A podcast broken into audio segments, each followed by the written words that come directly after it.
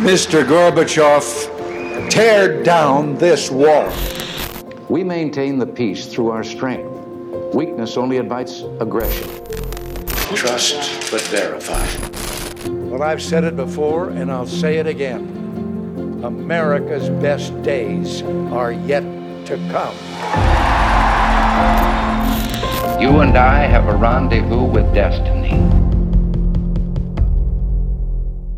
This is Reaganism, a podcast dedicated to exploring where the Reagan movement lives today. I'm Roger Zakheim, your host, director of the Ronald Reagan Institute in Washington, D.C. In this episode, Roger is joined by British historian Daniel Collings. Collings directed U.S. research for Prime Minister Margaret Thatcher's authorized biography. He also co wrote a book about Thatcher's tenure titled Britain Under Thatcher, and a book about the British ambassador's residence in Washington, D.C., titled The Architecture of Diplomacy. Roger and Daniel discuss President Reagan and Prime Minister Thatcher's relationship, their 1981 dinner at the British Embassy in DC, the Falklands and Grenada conflicts, and the portrayals of Margaret Thatcher in The Crown and the Iron Lady. If you enjoyed the conversation, remember to subscribe to Reaganism wherever you listen to podcasts and leave us a five star review. Thanks for listening. Daniel Collings, welcome to Reaganism. Thank you. It's a real pleasure to be here. Well, uh, for our U.S. listening audience, they may not know about your background. Uh, you're a political historian and directed U.S. research for Margaret Thatcher's authorized biography, um, and you've co-wrote books about the British ambassador's residence here in Washington D.C. Uh, and about Prime Minister Thatcher's tenure. Uh, pretty interesting, highly relevant to uh, the Reagan Institute because of that or special relationship between President Reagan and Prime Minister Thatcher. Tell us a little more about yourself and how did you get into all this? well, th- thanks, Roger. Yes, seems a long time ago now that uh, that I got into all this. It's um, it really goes back to the fact I think that you know I was a child of the '80s, so I was growing up, and and for a good uh, quarter of my life, all I knew was Mrs. Thatcher as as Prime Minister. It was quite uh, an important time. I remember it very well because the day that she left office, or the day that she agreed to leave office, which was November the 22nd, 1990, was a Thursday. I remember it because I was in school. I was in a science lesson, science class, and all of a sudden there was a knock on the door. The door opened, and the deputy headmaster put his head round the door, and all he said was, She's gone. Absolute pandemonium broke out in the class. We were, we were what, 11, 12 year olds, and everyone just started screaming and yelling and shouting, and they had to end, end the class for the day. We suspended school at that point. And I think it's very memorable to me, but the point about it is that she was such a figure that provoked such strong reactions, one way or the other, that you couldn't you couldn't really be neutral about it or have no opinion. You had to engage one way or the other. And I think that was really the, the beginning of my engagement with. Well, Daniel, when all the students in the classroom started rejoicing uh, and celebrating, tell me you sat at your desk and you had a scowl or a frown, or you started tearing in disappointment. No, of course. I, I sat back as a, an impartial historian and did a very careful analysis. At the ripe old age of 11 or 12 years old. Okay, well, I wouldn't expect anything less. Let's go to um, a more modern, recent treatment of Prime Minister Thatcher. Uh, I'm sure a lot of our listeners and viewers have seen The Iron Lady, which came out in 2011. Uh, many uh, are watching The Crown and uh, saw the treatment of Margaret Thatcher there. Uh, let's start with The Iron Lady. Yep. My view. I didn't like it. I don't like how they told the story of this remarkable woman through the perspective of kind of the end of her life, suffering obviously with dementia, Alzheimer's, uh, and really not allowing you to appreciate what she did during the height of her career, but only as seen through the lens of someone who clearly his health was failing.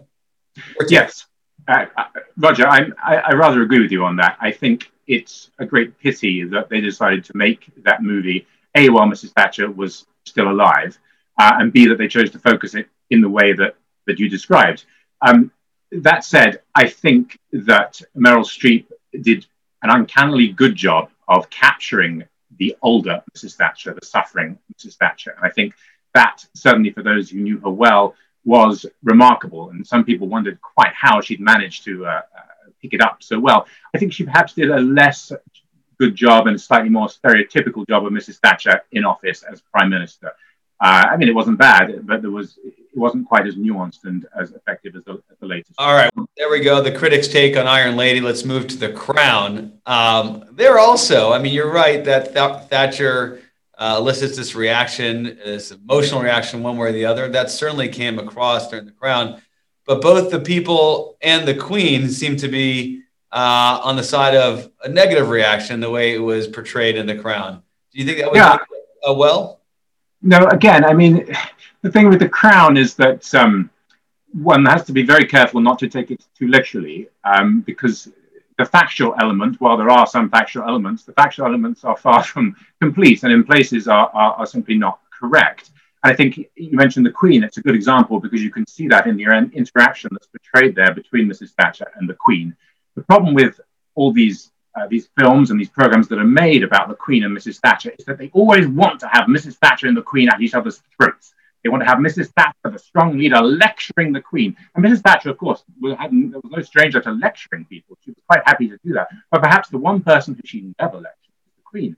And the reason was that she simply had too much respect and her social social standing was so different that she was always much more ang- anxious and worried that she'd say the wrong thing when she was around the queen and to the extent of was she wearing the right clothes? Were her clothes going to clash with the queen? She was always very worried about these things. So the idea that she would stand there and tell the, the queen what for is just not what happened. So i think i think that was a bit.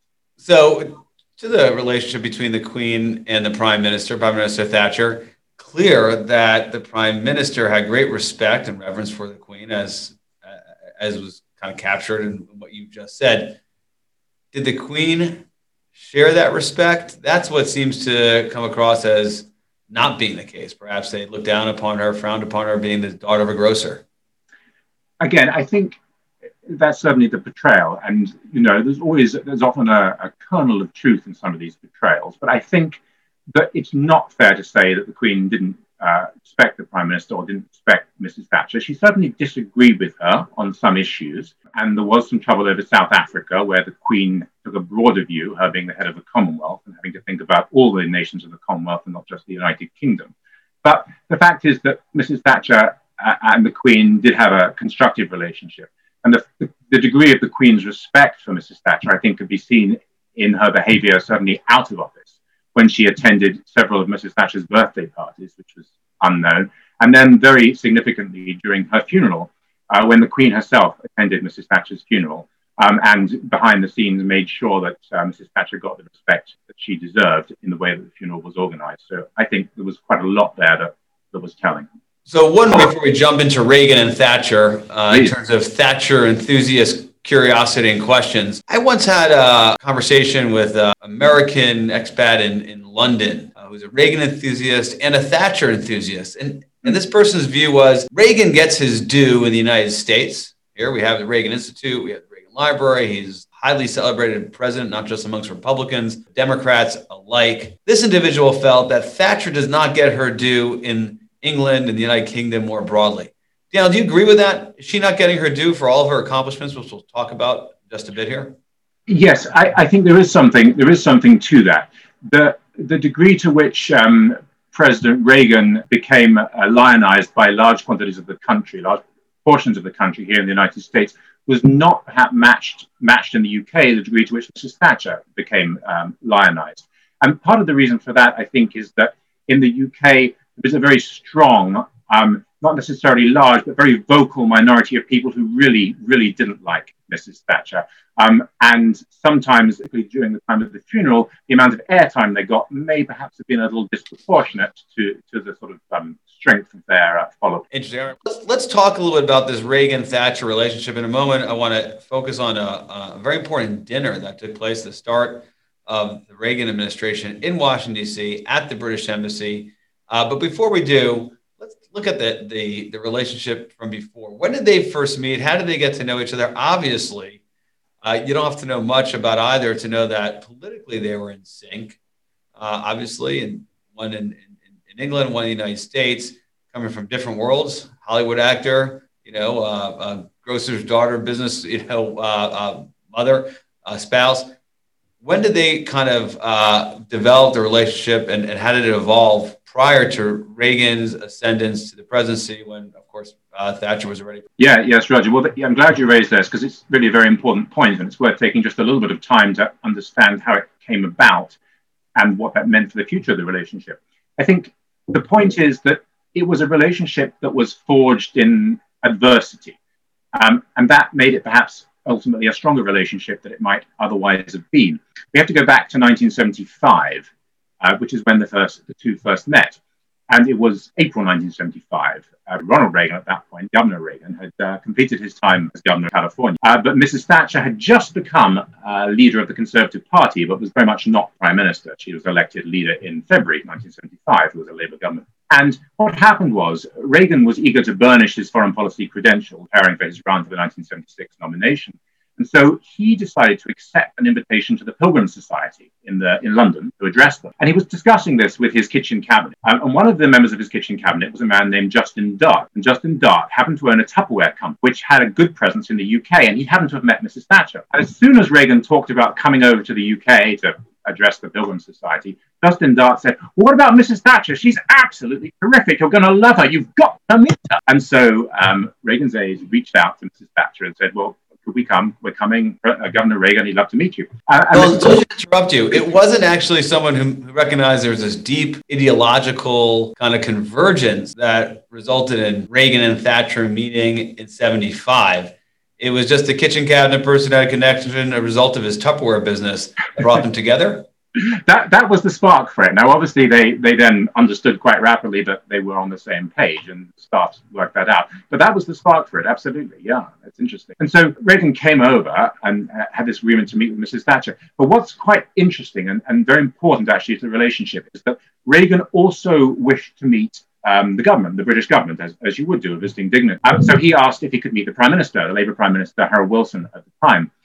Um, but the Labour government uh, essentially said no um, and didn't even send him to the foreign secretary. They sent him to a very low foreign office minister called Roy Hattersley uh, for a sort of 20 minute meeting uh, and, and, and, basically dismissed him out of hand. And that was a, in great contrast to the very great care that Mrs. Thatcher took to receive him. So from the very start, there's this um, sort of hostility from the establishment theme, which. Thatcher felt and President Ronald Reagan felt as well. And so they began to be bound together by this this particular theme. Was it not protocol at the time for uh, the government, you know, in this case Harold Wilson, not to meet with uh, a someone who's going to challenge? And I think it was probably 1975. There's a lot of speculation would be challenging or was challenging Gerald Ford uh, for uh, the presidency, or or truly this was just. Uh, go ahead. I don't think it was it wasn't protocol to avoid such meetings. Now, I think asking to meet with the prime minister may have been a little bit optimistic, but I think meeting with the foreign secretary would have been perfectly in line with with other uh, precedents. But they chose not to do that.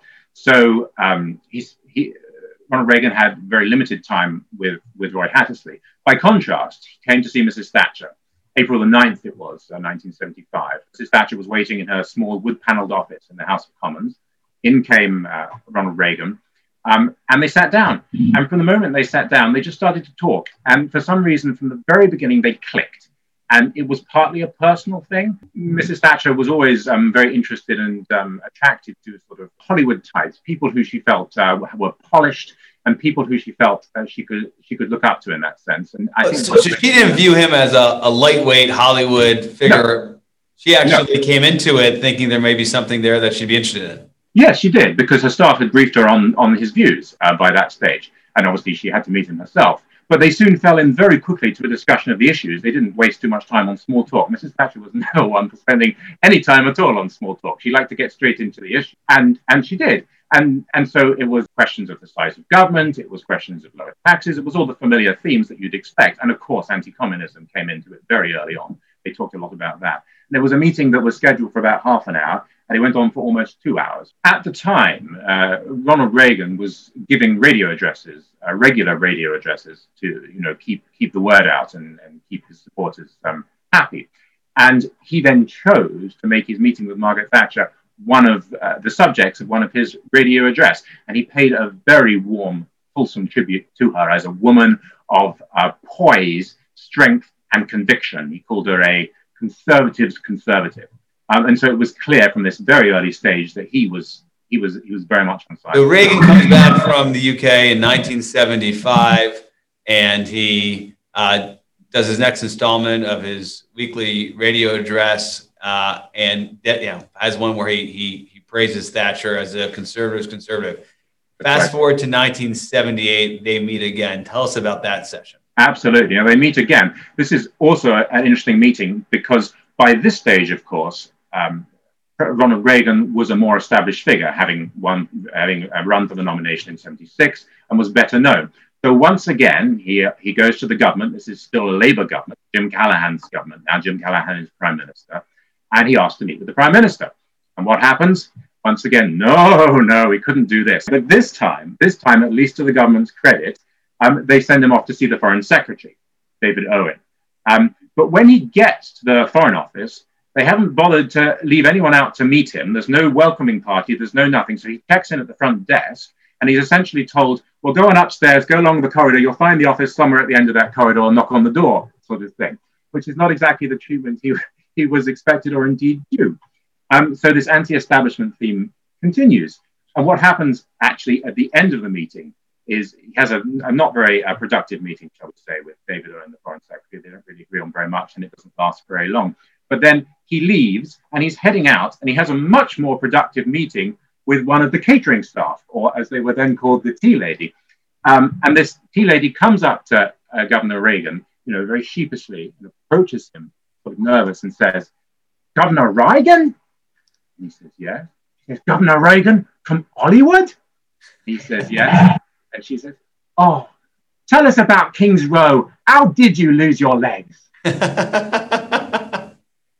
so he was more popular, perhaps, in the foreign uh, office than the foreign secretary, huh? Absolutely, yeah. And, and of course, he loved it. So he spent some time, more time, more time in the foreign secretary. Did the woman get a, uh, was she the subject of radio address upon his return or, or, or didn't quite rank? no, I don't think she quite she quite made it. But um, after that was when uh, Governor Reagan went and saw Mrs. Thatcher again, uh, and it was it was really just a continuation of, of the conversation they had in '75. Because although they'd had such a good conversation in '75 and did the same in '78, they weren't actually personally in contact between those two years, or indeed subsequently. Now, um, the staff, Reagan staff, did send over a number of his speeches um, and comments for Mrs. Thatcher to see, and there was some reciprocation.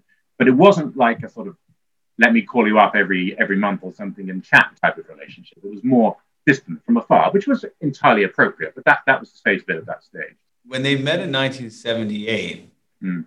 take us back to England at the time. Was mm. it pretty clear that Margaret Thatcher would ascend to the premiership? or when Reagan met with her in 78, it still appeared as if she would be in the minority in the opposition. Her fortunes were certainly improving by 78, partly because the parliamentary majority that the Callaghan government enjoyed was rapidly dwindling uh, down and down and down. And once that um, diminished sufficiently, she was able to win a vote of no confidence, which is what precipitated the 1979 election. But by the time Reagan saw her, her ascent was by no means assured but it was looking a little bit more likely than 75. And one of the reasons for that was that she had actually managed to retain her position as party leader from 75 to 78, which was quite an achievement. Because when she was first elected, this Conservative Party, which was almost exclusively men, and almost exclusively, not exclusively, but largely establishment men, had somehow found itself with this woman leader. Um, and there was a lot, there was a strong feeling at the time that she wasn't going to last. And that was a view echoed by Henry Kissinger over here talking to President Ford, who told Ford at the time, I don't think that Margaret Thatcher will last. Um, but of course she did. And the fact that she survived those three years was very significant and helped propel her um, on the way to becoming prime minister, which she did in 79. Irony, of course, Kissinger did not last, and Thatcher did um, from that conversation between Secretary of State Kissinger and President Ford. I, I want to jump now to uh, the article you wrote in March, uh, and it was about 40 years, the 40th anniversary of a dinner quite unique hosted by uh, the British Embassy, the uh, ambassador to the United States, um, for uh, President Reagan, which followed uh, a dinner the previous night, uh, banquet reception honoring Prime Minister Thatcher visiting the White House. Um, Tell us about that dinner and why was it the subject of an article? Um, usually, the workings or dinners and, and events at embassies are, are not the subject uh, of historians. And if historians do focus on it, they're perhaps trying to figure out what was going on behind the scenes, cables, communications between an ambassador and a head of state. This, of course, you focused on the dinner itself. Why was it important and relevant? Absolutely. Yeah, Roger, it's a great question. The thing about this dinner is that, in a sense, it was a continuation of the theme we've already been talking about. And in some senses, this theme culminated with this dinner. And the theme really was the rejection by the establishment of both Mrs. Thatcher and Ronald Reagan to some degree. And the reason I say that is as follows. So this dinner took place in 1981, um, and it took place uh, shortly after President Reagan had been inaugurated. Um, so it was very early on. Mrs. Thatcher got a great early visit in to see President Reagan. And the reason it's so significant is that Mrs. Thatcher and her ambassador, Nico Henderson, were determined to have President Reagan come to the embassy and have dinner with her. And this was something that never happened, or very, very rarely happened with presidents themselves. Sure. A head of state would go essentially to sovereign territory, in this case, on the grounds of, of, of another embassy. I I'm not aware, certainly in recent memory, of any president doing that. So quite exceptional. And the ambassador uh, perhaps was uh, pretty industrious uh, getting that set up. Not something that the White House thought was appropriate. Certainly, the protocol police did not want to have happen, right, Daniel? Exactly, exactly. I mean, this was the whole the shock to the to the establishment that oh my goodness, this is not done. Presidents do not go to embassies, and if he goes to this one, then does he have to go to the French? Does he have to go to the Germans? Does he have to go goodness knows where? Um, but President Reagan and and to his credit, his national security advisor Richard Allen um, actually agreed with Mrs. Thatcher. They thought the relationship with her was already sufficiently special, and this was only weeks after President Reagan had been inaugurated. But he wanted to demonstrate it. He wanted, in Richard Allen's words, he wanted to dramatize the meeting of minds. And there was no better way, really, of dramatizing the meeting of minds than actually going to this, this embassy and standing on foreign soil. I want to focus on this point here for a second because, you know, dramatizing it, or you have a great quote, novelty is politically useful in its own right, right? And this was clearly something unprecedented the protocol police didn't want. Yet the president, his national security advisor, Richard Allen, all saw this as an opportunity. And I think it would be useful maybe if you could expand about why was it so important to highlight this special relationship at this time? What was going on, particularly in the context of the Cold War, particularly in the way that Reagan and Thatcher are perceived that them locking arms and sharing uh, these these kind of unique moment to highlight uh, what Margaret Thatcher referred to as this unusual philosophy was politically beneficial for both.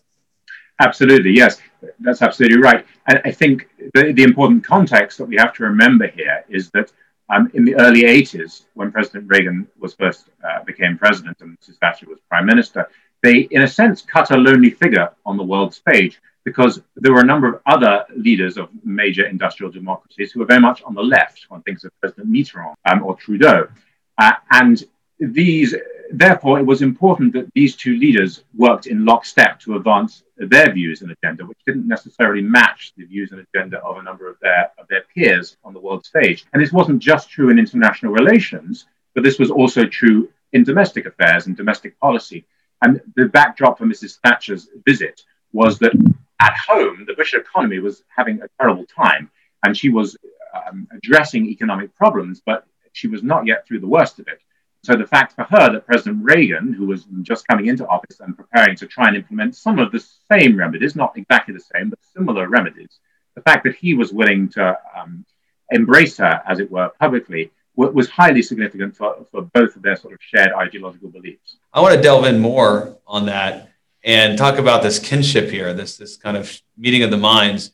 You know, preparing for this and, and reading that article made me think of something that happened between President Trump and uh, Prime Minister Johnson. It's obviously not apples to apples. History doesn't mm-hmm. repeat itself, but it rhymes. You know, there there is this kind of phenomenon where world leaders are looking for people they can team up with and and, and share ideology and kind of lock arms, and especially when there are there you know it isn't an established path, right? Um, and in Reagan's time, you, know, you mentioned you know Mitterrand or Trudeau, you know uh, they they had a different approach to free market to uh, the, the, Cold War. Uh, same here. Um, was that something you saw, kind of a parallel with with Trump and, and Johnson? Certainly had this with Brexit and and this kind of they crossed a pond. They're they're playing and riffing off each other. Am yeah, I right I, to make that parallel?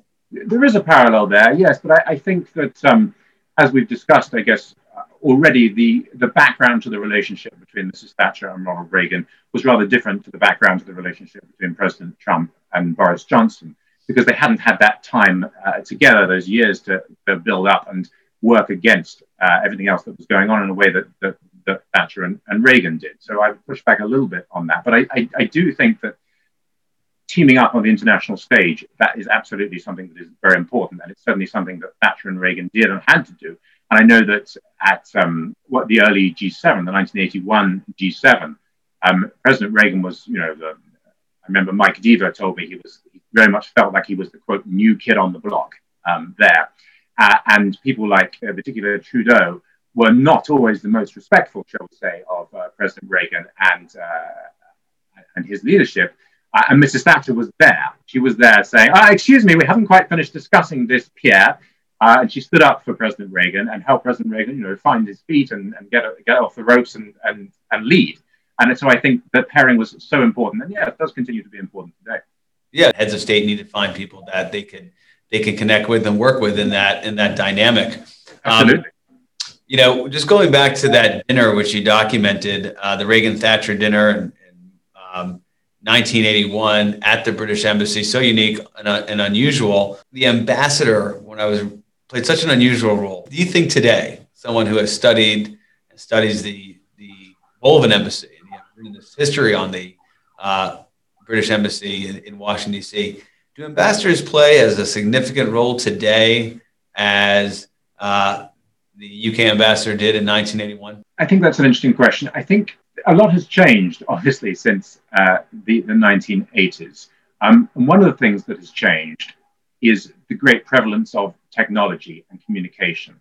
And I think that has altered the role of the ambassador to quite some degree. Because pre- previously, it would take a little while for communications to come through, and ambassadors were expected to act rather more on the spot, not completely, but rather more than they do to- today. It's so easy uh, to check by email or, or cell phone or whatever it is with London to see what's going on. But I think that has eroded their their ability to act and their autonomy to some to some degree. I think in the case of uh, Nico Henderson, who's the ambassador we're talking about here from 19. Um, 79 through to 82 is when he served as ambassador. He was a particularly special case because he was a very gifted individual. He was actually brought out of retirement as a senior diplomat by Mrs. Thatcher to come and be ambassador to the United States. And he, he did a particularly good job because he gave the impression of being, he, he was, his, his, his clothes were always very uh, messy and ruffled, and his hair was, was all over the place. And, and people tended to underestimate him. What did Barbara Bush say about him? She said he resembled an unmade bed.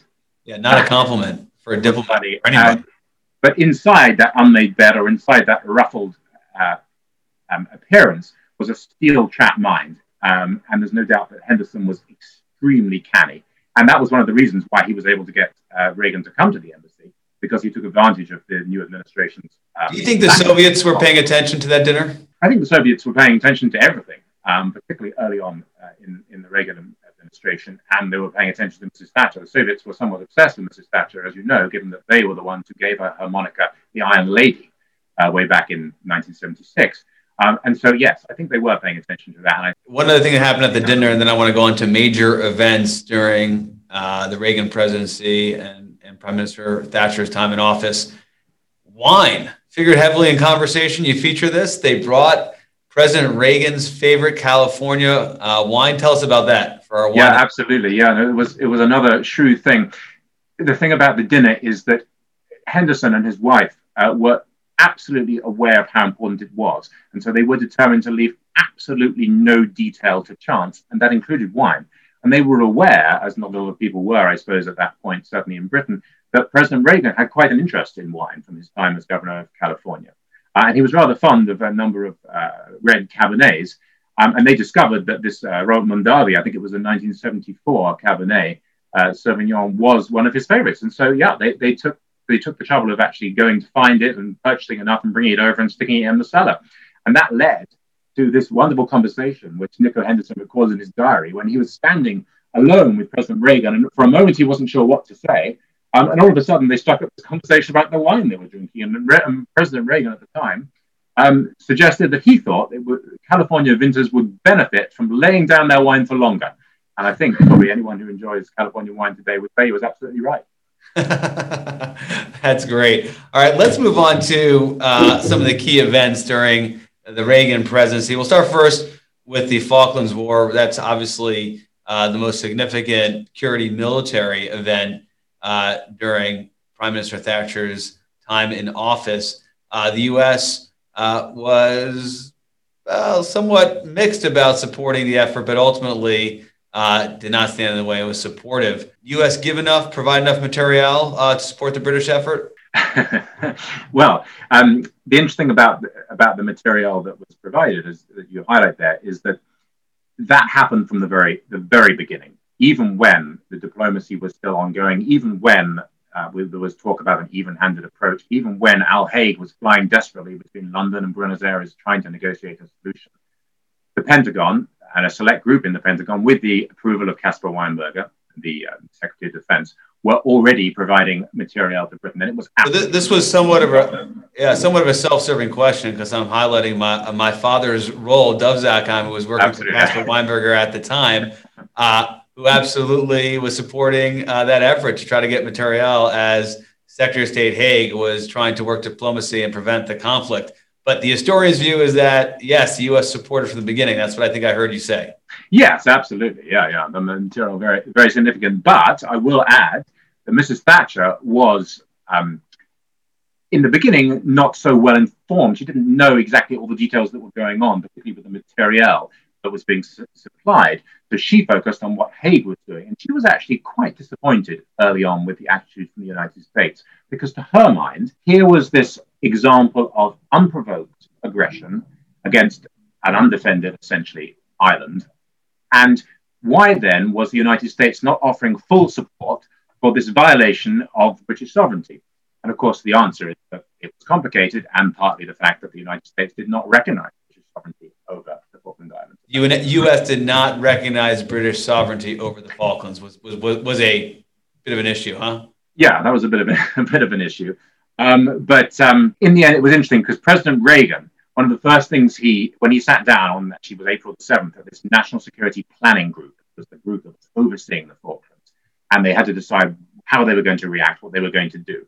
Reagan said to them, look, first priority is we've got to, quote, get these two brawlers out of the barroom. That's what he said. But then he said, but first priority, if we can't reach a solution, is we side with them.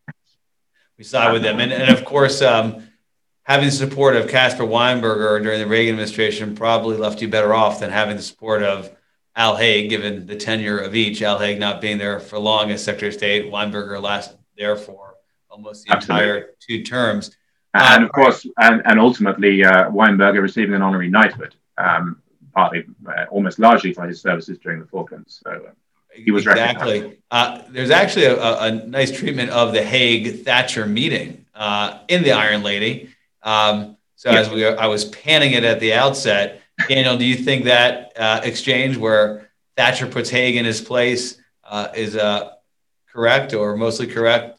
I think um, that is actually, in essence, that is correct. The tone is right. She she was patient at the beginning for a bit, but then by the end, I mean, a, a, week or so into the Haig shuttle, where it wasn't really going anywhere, she became quite frustrated with Al Haig, particularly when he kept coming back and saying, oh, I've negotiated another compromise. Can you come with me on this compromise as well, Margaret? And in the end, she she sort of she kept saying yes, but she didn't want to say yes. And so because the Argentines never said yes to the compromises as well, she was okay.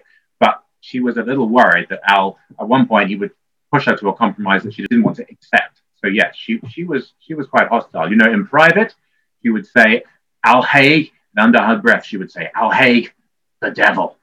All right, so that's the Falklands. Um, um, you know, that part of the world was kind of create a bit of uh, tension between the United States and, and the United Kingdom. Uh, next up is 1983 in Grenada. Mm. Um, we have a, a clip here, um, which we'll play in just a moment uh, once you set it up. Uh, but this is when uh, the United States takes action in Grenada. Um, tell us what, what how this impacts the relationship between the U.S. and UK, and, and specifically President Reagan and Prime Minister Prime Minister Thatcher. Go ahead, Daniel. Yeah, absolutely. This was one of the most difficult episodes, actually, in US UK relations during the Thatcher Reagan years. And the reason that it was difficult is that Mrs. Thatcher actually felt that she had been betrayed, is probably not too strong a word, by President Reagan. She felt that there'd been some some not just double dealings, but actually dishonesty. And it really sort of hurt her pride, I think. Um, and the reason for this, uh, we'll, we'll get to the, the, tape in a minute, and you can hear some of it on the tape. But the background that one needs to understand to the Grenada episode is that the United States um, decided to take military action to restore a government of Grenada that had been deposed in a coup. But they decided to do this without talking to Mrs. Thatcher first. Um, and this did not go down at all well um, with Mrs. Thatcher. Um, what, one of the reasons for it is actually that there was a lot of poor staff work going on in terms of trying to inform her. What actually happened was on the Monday, which was October the 24th, 1983, this was the day that military action was due to take place. And the first Mrs. Thatcher heard of it was a message, a cable that was sent to number 10 Downing Street at around 7 p.m. her time. There was a cable from President Reagan, and Reagan said, As you're aware, there's a problem in Grenada, essentially and we are contemplating intervening. We'd love to hear your views. Well, Mrs. Thatcher, as it happened, wasn't in number 10 at the time. She was out at dinner. And what dinner was she at? She was, ironically, she was at the farewell dinner for the US ambassador to the UK, John Louis. And by the time the news of this message reached her, what had happened was that the dinner had actually finished. And as was customary in those days, the men had all retired to a separate room to enjoy port, cigars, brandy.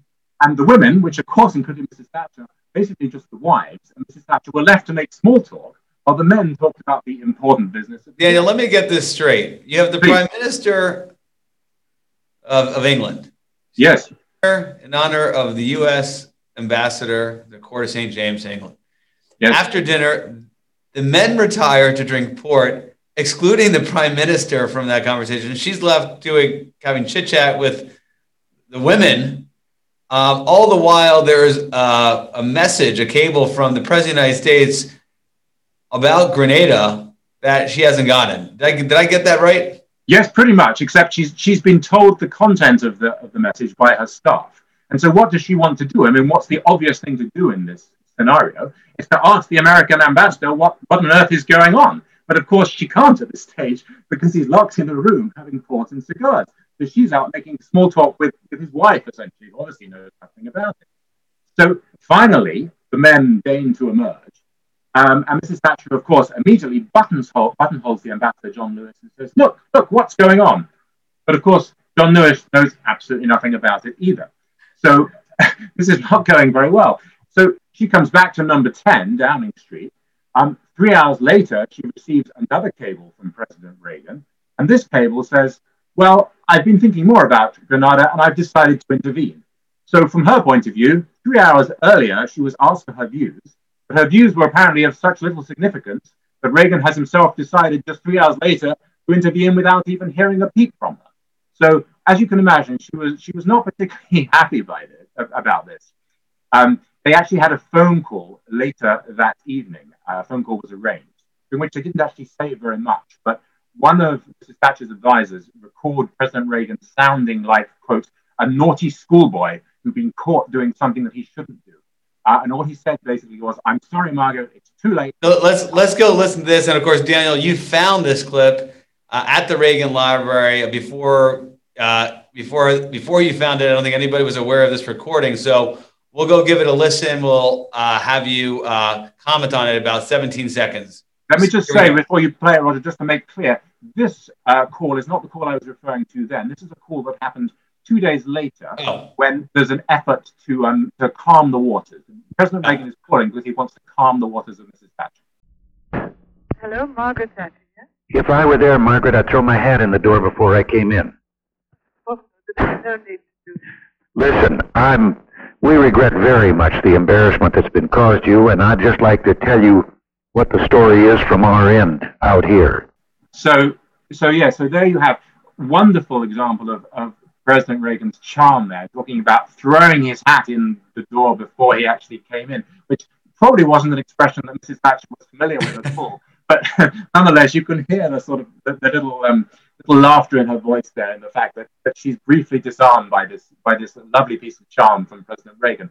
But the call goes on. Um, it turns out that she's really not very not very happy, and she's not very. Yeah, I don't think Reagan's charm worked here. I mean, she seems very on message and focused. Let's let's listen to the rest of this uh, for another uh, 30 seconds or so. Let me just say before we do, Roger, that um, in the middle of the call, President Reagan tries to explain to her that the reason he didn't tell her was because he was worried about a leak. He was worried it might leak from his end. It was all his end. It was nothing to do with her. He was worried it might leak, and she, he thought that would appeal to her because she understood secrecy from the Falklands. But it didn't really work. And let's let's play the end of the call now. This is just the end. Well, there's a lot of work to do yet, Ron. Still, isn't there? Oh, yes. Yeah, and, uh, And it'll be very tricky. but I, as I say, I'm sorry for any embarrassment we caused you, but please understand it was just our fear of our own weakness over here with regard to secrecy. It's very kind of you to have run. Well, my pleasure. Appreciate it. How is Nancy? Just fine. I must return to this debate in the House. It's a bit tricky. Oh, all right. Yes. Go get him. Eat him alive. Goodbye. All right, bye. I mean, Daniel, as I listen to that, she basically says, now I have to clean up this mess in the parliament. I'm in the middle of a debate. I don't know if it was actually she was truly debating at the time or if it was her way of saying, listen, you've caused enough trouble. You're a headache. I don't want to talk to you. well, that's right. She was actually having a debate in, in the Commons, and it was actually very helpful that Reagan had called because she was able to then deploy that information against the Labour leader and say, when the Labour leader said, well, he's taken this action, President Reagan has taken this action without consulting you, she was able to say, well, actually, I just happened to speak to her on the phone right now, and, and, and we are at one, sort of thing. But the other interesting thing at the end of that call, as you pointed out, is he again tries to turn on the charm there at the end. He says, oh, go get him, eat him alive. And she says this, goodbye. She was not, shall we say, mollified by that stage, not mollified at all. Uh, a, a wonderful bit of history. Uh, we thank you for uh, sharing it with the world and uh, kind of rescuing it from the stacks of, of the archives there, Daniel. Yeah. Uh, we have a little bit of time left, and I uh, so much ground to cover, but I, I would like to jump to current events a bit Mm. and really give us a sense of British American kind of the U.S. UK relationship today. Uh, a little bit earlier, you and I were going back and forth uh, between an analogy I was drawing between Johnson and, and Trump, uh, imperfect, and I think you agreed it was imperfect. But um, you know, give us a sense of where things stand today. One can never forget the history of the Anglo American relationship and the special relationship. What we've seen recently is um, quite a bit of a, a dispute and debate over the actual title. The word special relationship is, is apparently not really in vogue in London. I think the reason for that is that it tends to give the impression of the British being needy because they're always wanting the president to use the term special relationship to show how special Britain is. Well, I think Johnson, of course, is now calling it the indestructible relationship or the deep and meaningful relationship. I think whatever you want to call it, there's no doubt that it has been and continues to be a particularly close, um, unique relationship. And the reason it continues to work so well today, I think, is that it's not just about the very top. It's not just about the relationship between the president and the prime minister, but it goes down on so, so many layers, so many levels. And we're talking particularly amongst military and intelligence sharing and the degree to which the, the, the staffs are integrated and work closely with each other, I think can't really be uh, overstated. And of course, it works also on an economic level. And of course, the culture, language, that's all very familiar to us. But I think the reason that's one of the reasons why it's endured. And the other reason is that it's from the beginning, it's been based on shared values. And I don't think uh, that there's any reason today, even when Britain and America may differ over means, they're often still the same on the ends and they're still the same on the, the shared values. The shared values haven't really changed. And so I think that is underlying uh, the relationship, the relationship today, which I, I think I think will continue. Well, indeed, it transcends partisanship here in the United States, and I think the same whether it's a Labour or Tory government in the United Kingdom, year after year, decade after decade. We do a survey uh, here at the Reagan Institute um, called the Reagan National Defense Survey. We focus a lot on national security questions, uh, but in there, there are a variety of questions over uh, the view of the American people vis-a-vis our allies. Um, and it won't surprise you that the United Kingdom, year over year, we've done this for a few years now, uh, ranks kind of at the top. Um, here are the numbers from February 2021. Uh, 84% of Americans think of Great Britain as an ally. And that's mm. a strong ally or somewhat of an ally. Uh, the only other country that outperforms uh, Great Britain in that question is Canada. Right. Uh, Australia actually um, is also at 84%. Daniel, why are we? Why are you trailing Canada, or do you want to be trailing Canada? Is this a good result? I think uh, uh, proximity may be everything in that in that survey. I think um, uh, Canada is certainly closer than, than the United Kingdom, so maybe it's uh, uh, more on the mind. But um, I think if we're up there with Canada, then we're doing pretty well. Um, so uh, where was France on your list? Well, don't have to worry about that. All right, let's jump to our lightning round, Daniel. This has been a really wonderful conversation. Thank you for giving us such depth and insight into uh, Prime Minister Margaret Thatcher um, and the Reagan Thatcher relationship, and more broadly, the US UK relationship. I'll still call it the special relationship, despite what uh, Boris wants to call it. I, I, I can't even recall what it was. It seemed like too long of a word and it won't catch. My prediction Boris's designation won't catch, and we'll go back to calling it special relationship.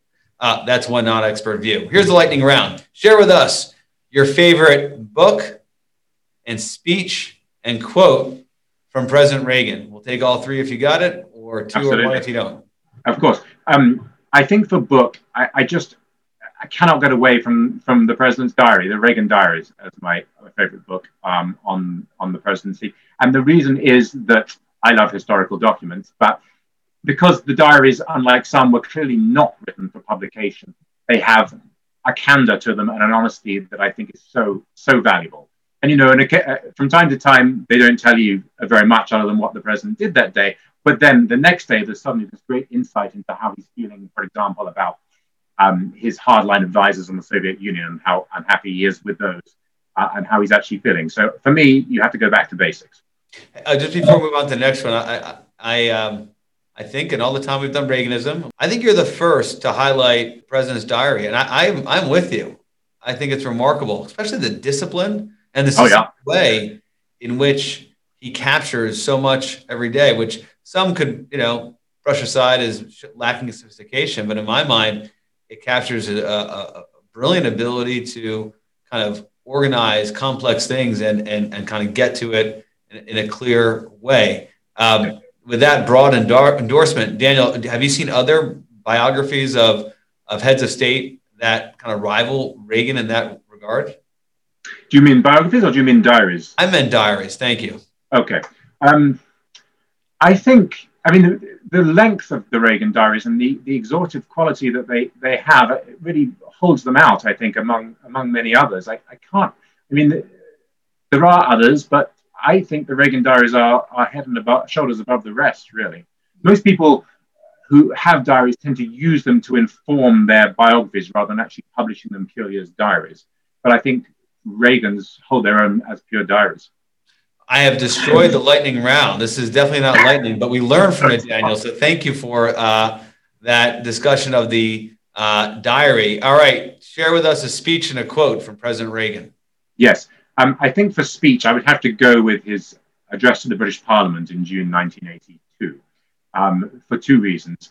One is for the obvious reason, I suppose, that he really shows such insight and foresight into what's going on in the Cold War and foresees the end um, of Marxist Marxist Leninism, as he, as he talks about it ending up on the ash heap of history. And I think that was remarkable to, come up with that in June 1982, when uh, many people didn't see what was happening in the Soviet Union, but Reagan did. Um, and I think Mrs. Thatcher shared that to some degree, but I think Reagan was ahead of her in seeing and seeing the way that was heading. So for that reason, I would go with that speech. But I would also, sorry, go on. Well, he saw me want to intercede again in the lightning round. The Westminster speech is something we focus along uh, a lot here and, and agree with that designation. Did Prime Minister Thatcher like the speech? Did she think uh, President Reagan was onto something, or did she come around to those ideas later? Um, I think she definitely liked the speech. She was very fond of the speech. But the reason that she actually liked the speech was different, which is the second point I was coming on to. The only time that the speech was applauded, and this is remarkable, is when President Reagan spoke about the Falklands. And this was June 1982, so there was the conflict was actually ongoing. Military action was taking place when when Reagan gave the speech, um, and um, he talked about um, soldiers, British troops who were fighting not merely over real estate but over ideas, and and and I think that was very powerful because it meant that finally, in her view, President Reagan got it. He understood what was going on, and he was very much there with her, completely on side. The Falklands was a fight for freedom. Um, yeah. Great. Give us your favorite quote. Well, I know it's in your title sequence, but I, I can't really get away from Mr. Gorbachev, tear down this wall. I, I think it's just it's such an iconic quote, and it was so it was so bold at the time, went against so many of his advisors who were saying you can't possibly do this, and yet it was pure vintage Reagan, and it was Thatcher too. One of the interesting things is that a few a month or so earlier, Mrs. Thatcher had given her own talk, and she said the same thing, but in very more gentle, Mrs. Thatcherish, not gentle, but but more refined way. It would be very good if, if uh, the Soviets were to take down that wall, and that would really show that show us that people are serious. Cut to Reagan, Mr. Gorbachev, tear down this wall. So what we've learned here is that Prime Minister Thatcher said it first, but didn't quite say it like an American. But not not not in the same way. Not in the same way, Roger. It took, it took President Reagan to do that. I think. Daniel Collings, thank you so much for joining the show today. We hope to have you back. Great conversation. Yeah, I've loved it, Roger. Thanks so much.